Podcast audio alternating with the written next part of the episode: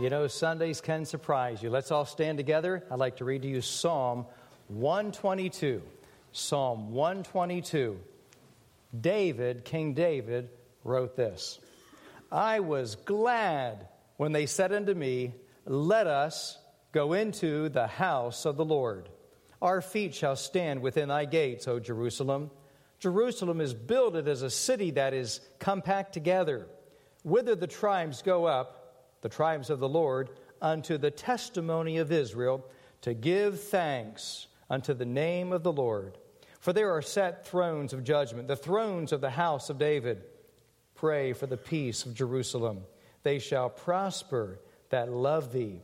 Peace be within thy walls, and prosperity within thy palaces. For my brethren and companions' sakes, I will now say, peace be within thee. Because of the house of the Lord our God, I will seek thy good. May we pray.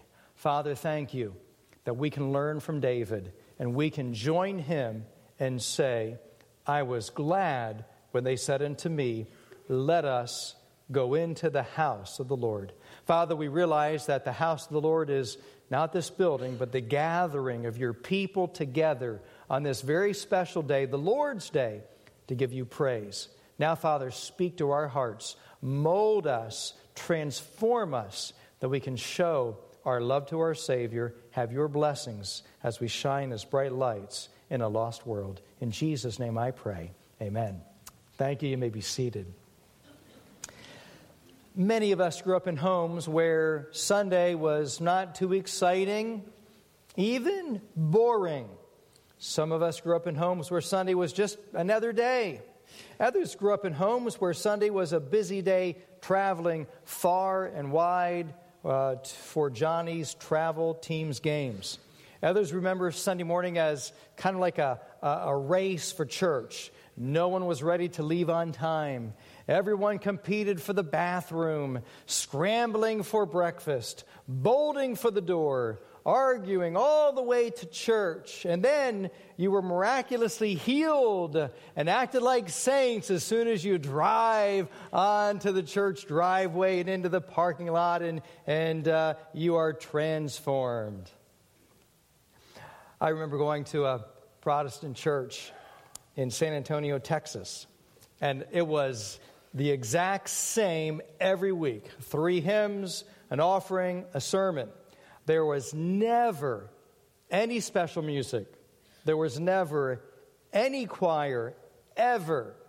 And many of you don't realize how wonderful it is to be able to have our choir, to have our special music in our services. I used to count in church. I counted the lights, I counted the windows, I counted the verses as we sing. Okay, 1 down, 3 to go, 2 down, 2 to go, 3 down, 1 to go, this is it. But I do remember listening really hard one time to the whole message from beginning to end, because I wanted to know, as a 6th grade boy, how to go to heaven.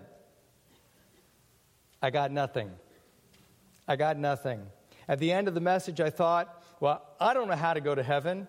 And apparently the reverend in the robe doesn't know either, because if he knew, why wouldn't he tell all of us who don't know?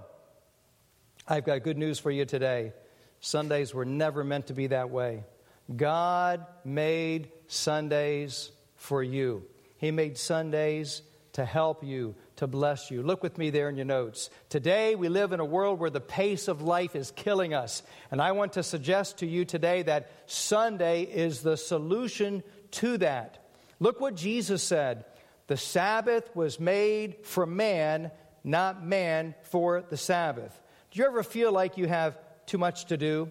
If you're always feeling stress and pressure, then you need to know that God made Sundays for you. He made Sundays to help you, to relieve the stress. Too often the really important things get squeezed out of our lives. And God says Sundays can take care of that. There seems to be never enough time for family, never enough time for the people we love or the rest we need.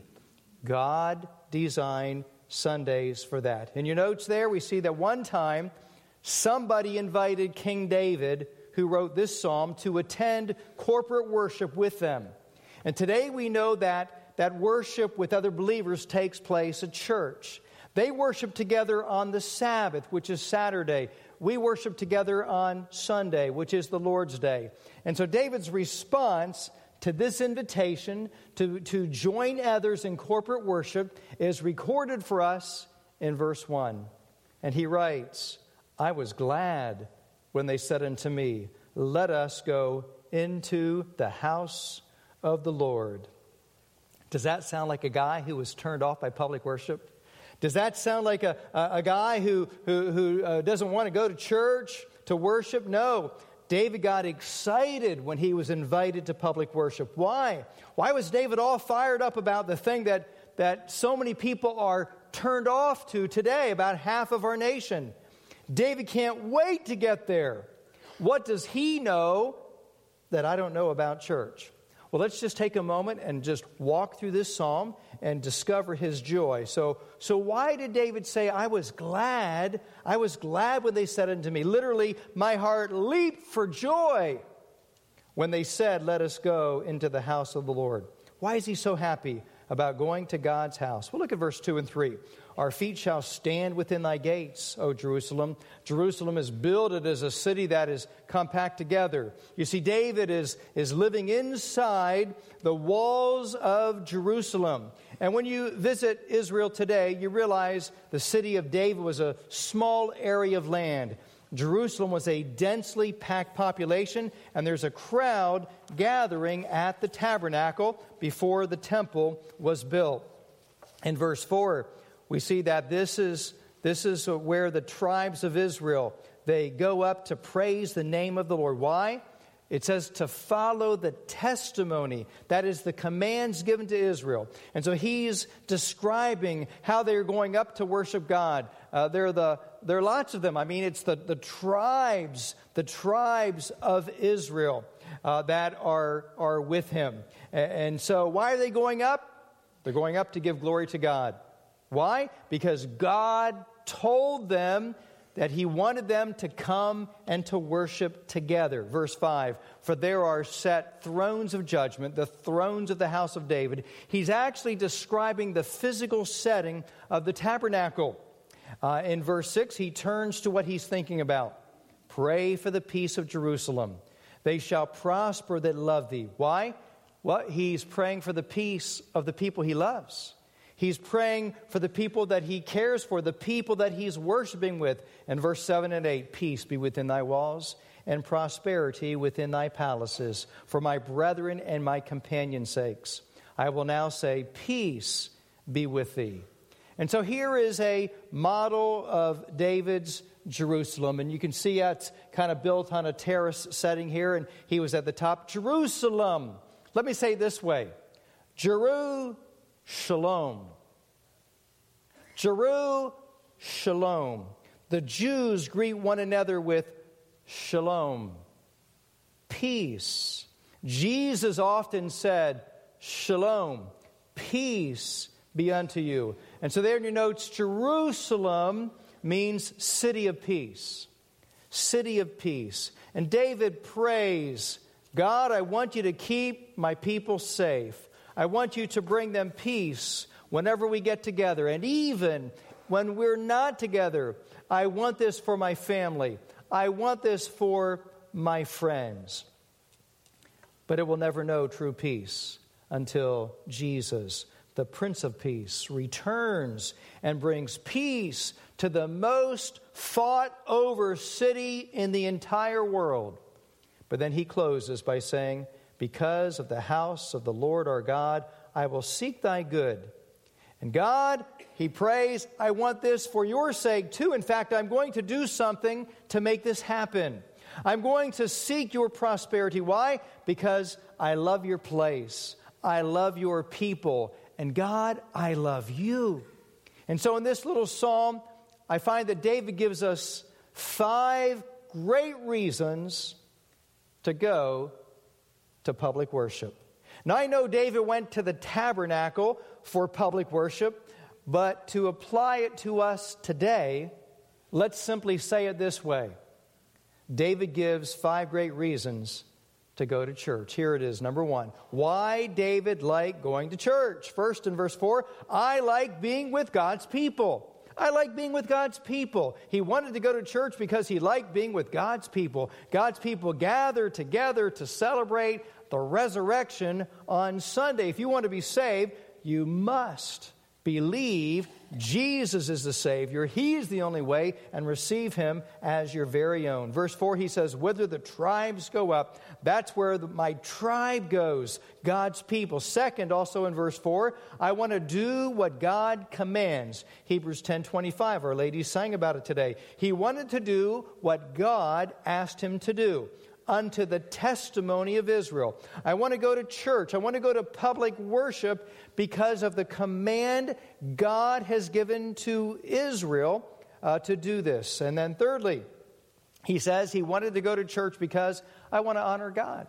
I want to honor God. You want to honor God? You set your alarm, you get up, you come and be with God's people. You want to dishonor God? You leave the alarm off, you stay home, you go and pursue pleasure and pursue fun. You don't honor God when you skip God's house. To give thanks unto the name of the Lord. I want to go to church to praise the name of the Lord, verse 4. And so David, he likes going to church. I like being with God's people. I want to do what God commands. I want to honor God. But notice letter D, fourthly, I want peace for those who love God. He wanted to pray for peace for those who love God. Pray for the peace of Jerusalem. You know that all across this country there are churches. They're called Reformed churches. And they don't pray for Israel. And they don't pray for the peace of Jerusalem because they believe that God is done with the Jews, and God has no plan for the Jews. But my Bible, your Bible, Old Testament, New Testament, God has a plan for the Jews. And that plan includes bringing them back into their land in the last days, and that has happened before our very eyes. And we are to pray for the peace of Jerusalem. We are to cast our vote for politicians that will be friends of the Jewish people. He just wants good things for God's people. You can relate to that, can't you? I mean, everybody wants peace for those that they love. He wanted peace for God's people because that was his family. These are his friends. For my brethren and my companion's sake, he says in verse 8. So why David liked going to church? He said, I like being with God's people. I want to do what God commands.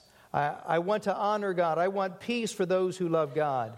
And then letter E, I am committed to the blessings of God's house. He committed himself to the prosperity of the house of God. He wanted to edify it. He wanted to build it up. In fact, he wanted to build the temple. And God gave him the plans, and he got the materials, and his son built it. Because of the house of the Lord our God, I will seek thy good. That's not a bad list. That's why I want people to come to church and receive God's blessings in the house of God. God wants Sunday to become the best day of the week for every one of us every single week. I think people had a greater sense of peace in those days when Sunday was a priority. You know, for several hundred years in our country, everything stopped on Sundays. You have to be older than me to remember that, and everybody younger than me doesn't understand that. But for hundreds of years, everything stopped on Sundays. People went to church, and they worshiped God. They ate together. They hung out together. They rested in fellowship together in the afternoon. Families played games together. Sunday wasn't just an extra day to get things done. It wasn't a bonus day to put our kids in high-impact activities and sports so that they could have a razor edge and get ahead. Sunday was a day of family, faith, and rest. And they had peace in those days. I think they had hope. I think their pace of life all week wasn't as frantic as ours because they slowed down their pace of life one day a week. And they rested, and they refueled, and they refocused on what really mattered. Let me tell you something that is true of our nation. The higher the church attendance, the higher the happiness quotient. The lower the church attendance, the lower the happiness quotient. Why is that? It's because there's something you can't see and touch or taste about church attendance that makes it the most powerful investment of your week. Something about being in church makes us better and brings us special blessings and favor from God. I believe that. And for almost 400 years in our country, Sunday was the best day of the week for most of the people in America. And their spiritual life was better. God made us a beacon for the world. I want that again for our country. And I want that for you. So notice in your notes there the importance of a day for faith and family and rest. Why? Where did this all come from? When did it all start? Well, we have to go way back. We have to go back to Genesis, all the way back to the beginning of time. God created the heavens and the earth, and when it was all done after 6 days of creation, Genesis 2:2, and on the seventh day God ended his work which he had made, and he rested on the seventh day from all his work which he had made. And God blessed the seventh day, that's the Sabbath, and sanctified it, because that in it he had rested from all his work which God created and made. God rested. Do you think he rested because he was tired? God does not get tired. The reason God rested on the seventh day was because he knew that we would need to rest every seventh day. And he wanted us to see how important that was. And so he set the example for us. And so when God gave the 10 commandments for all of us, I want you to see the fourth commandment on page 3 of your notes. The fourth commandment: remember the Sabbath day to keep it holy. 6 days shalt thou labor and do all thy work, but the seventh day is the Sabbath of the Lord thy God. In it thou shalt not do any work, for in 6 days the Lord made heaven and earth, the sea, and all that in them is, and rested the seventh day. Wherefore the Lord blessed the Sabbath day and hallowed it. I want you to know that there was this time of rest and worship. For 4,000 years, the people of God, they rested on the seventh day to worship corporately. But when Jesus Christ arose from the dead, something greater happened than the creation of the world, and the seventh day was replaced with the first day as the day of corporate worship. Now, isn't it interesting that all over the world, we use a calendar with a 7-day week? Why 7? Why not 5? Why not 10, 12? 15 days in a week. Do you know that every time you look at a calendar, you can say, my Bible's true. My Bible's true. My Bible is absolutely true. It is yet another evidence, another proof that you hold the Word of God in your hands today. Now, let me give you 7 reasons to invest in a day of faith, family, worship, and rest. First of all is I need it. And God knows I need it and you need it. And that's why he rested. And that's why he gave the commandment. God doesn't want to crush your fun or ruin your life by taking away a day. He wants to increase your joy and improve your life by giving you a day to refresh, to refuel, to refocus with him, because he knows you need it. Secondly, the second reason I want to invest in a day of faith, family, and rest is because God asks me to. God asks me to. The fourth commandment says, keep the Sabbath holy. We'll look at what that means next week. Thirdly, I want this day to be priority to me because, letter C, God blessed it. God blessed it. And God blessed the seventh day, and he sanctified it, because that in it he had rested from all his work which God created and made. For reasons only he fully understands, God says that he blessed a day of rest. It's a special day. It's not an extra day. When we cooperate with what God blesses, then we get blessed. Fourthly, my life goes better when I honor the Lord's day. My life goes better when I honor the Lord's day. So many of us think we can get ahead faster if we are productive 7 days a week. If we would work 7 days a week, we could get ahead and make so much more money. But that's not how God made the universe. Do you know the most prosperous fast food restaurant in the world right now is Chick-fil-A? No one makes more money per location as Chick-fil-A. And Chick-fil-A is closed on Sunday. You knew that.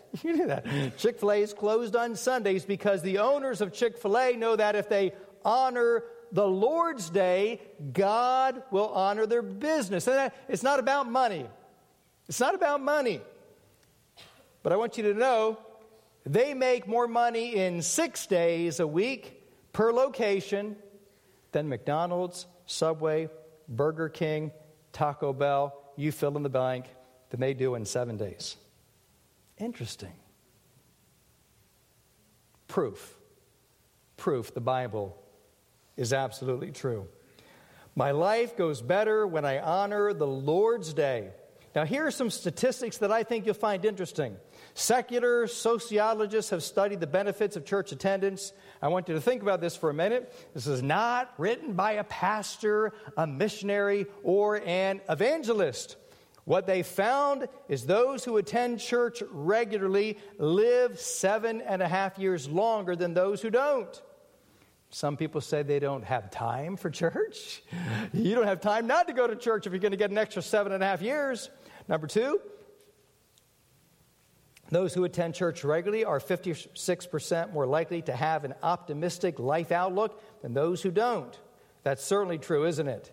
They're 27% less likely to be depressed, 35% less likely to get divorced. They achieve higher grades, practice better time management, and experience a better intimacy in marriage. And I just changed the wording on that because you can imagine what they really said. All right? It's good. Studies prove life goes better for those who go to church regularly. The fifth reason I want Sunday as a day of faith and rest and worship and family is letter E. My Mondays go better when I worship on Sunday. Do you dread Mondays? Do you get out of bed saying, rats, I've got to go back to work again. Oh, it's school again. We're exhausted when we travel all over the place on Sunday instead of receiving new energy. Next week's message is titled, Good Sundays Make Better Mondays. Don't miss it.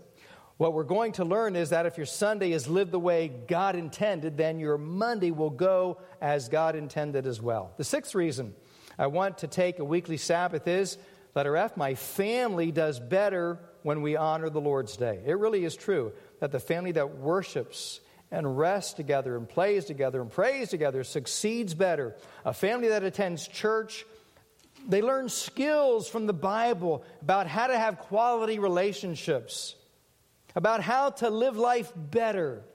Great families become great by building great memories together. And if you develop a habit of going to church together, your children or your parents will build a storehouse of rich memories that'll last a lifetime. My family is a far better family because of going to church, at least the right kind of church. The seventh reason is this. My eternity will go better. You say, what is that? What does going to church have to do about eternity? Greater reward in heaven.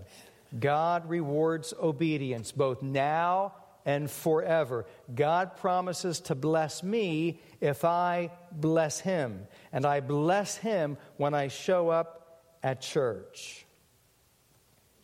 One friend told another, would you follow with me on the bottom of page 3? One friend told another, I used to hate Sundays until one day I heard God whisper to me, I love Sundays because that's the day when my children sing to me. Wow. Does God hear you sing? Can you imagine what that would feel like for God? As God, you create a planet for people and you do things for them all week long. You bless them with life. You bless them with health. You bless them with healing. You bless them with peace and joy. You shower them with blessings, and then they spend one morning a week thanking you and acknowledging you for all that you did for them all week long. Wouldn't that feel great for God? God says it feels great when my children sing to me. Friends, God loves Sundays, and He wants you to love them too. Listen to Psalm 100 and verse 4. Enter into His gates with thanksgiving and into His courts with praise. Be thankful unto Him and bless His name. Now, how can you do that? What can you do that you look forward to church every week? Well, if you attend every Sunday over the next 5 weeks, I believe that your life and your family will become noticeably better. So let me give you 3 steps to get started on your brand new life. How to make Sunday the best day of your week. First of all, on page 4, decide. Decide to let Sunday be the best day of your week. At the end of Psalm 122, David decided to commit to the blessing of the community of faith. For your life to improve, you have to make a decision to improve. You make the decision, and God will make the difference. Decide to start coming to church regularly. And I know most of you do. That's who you are.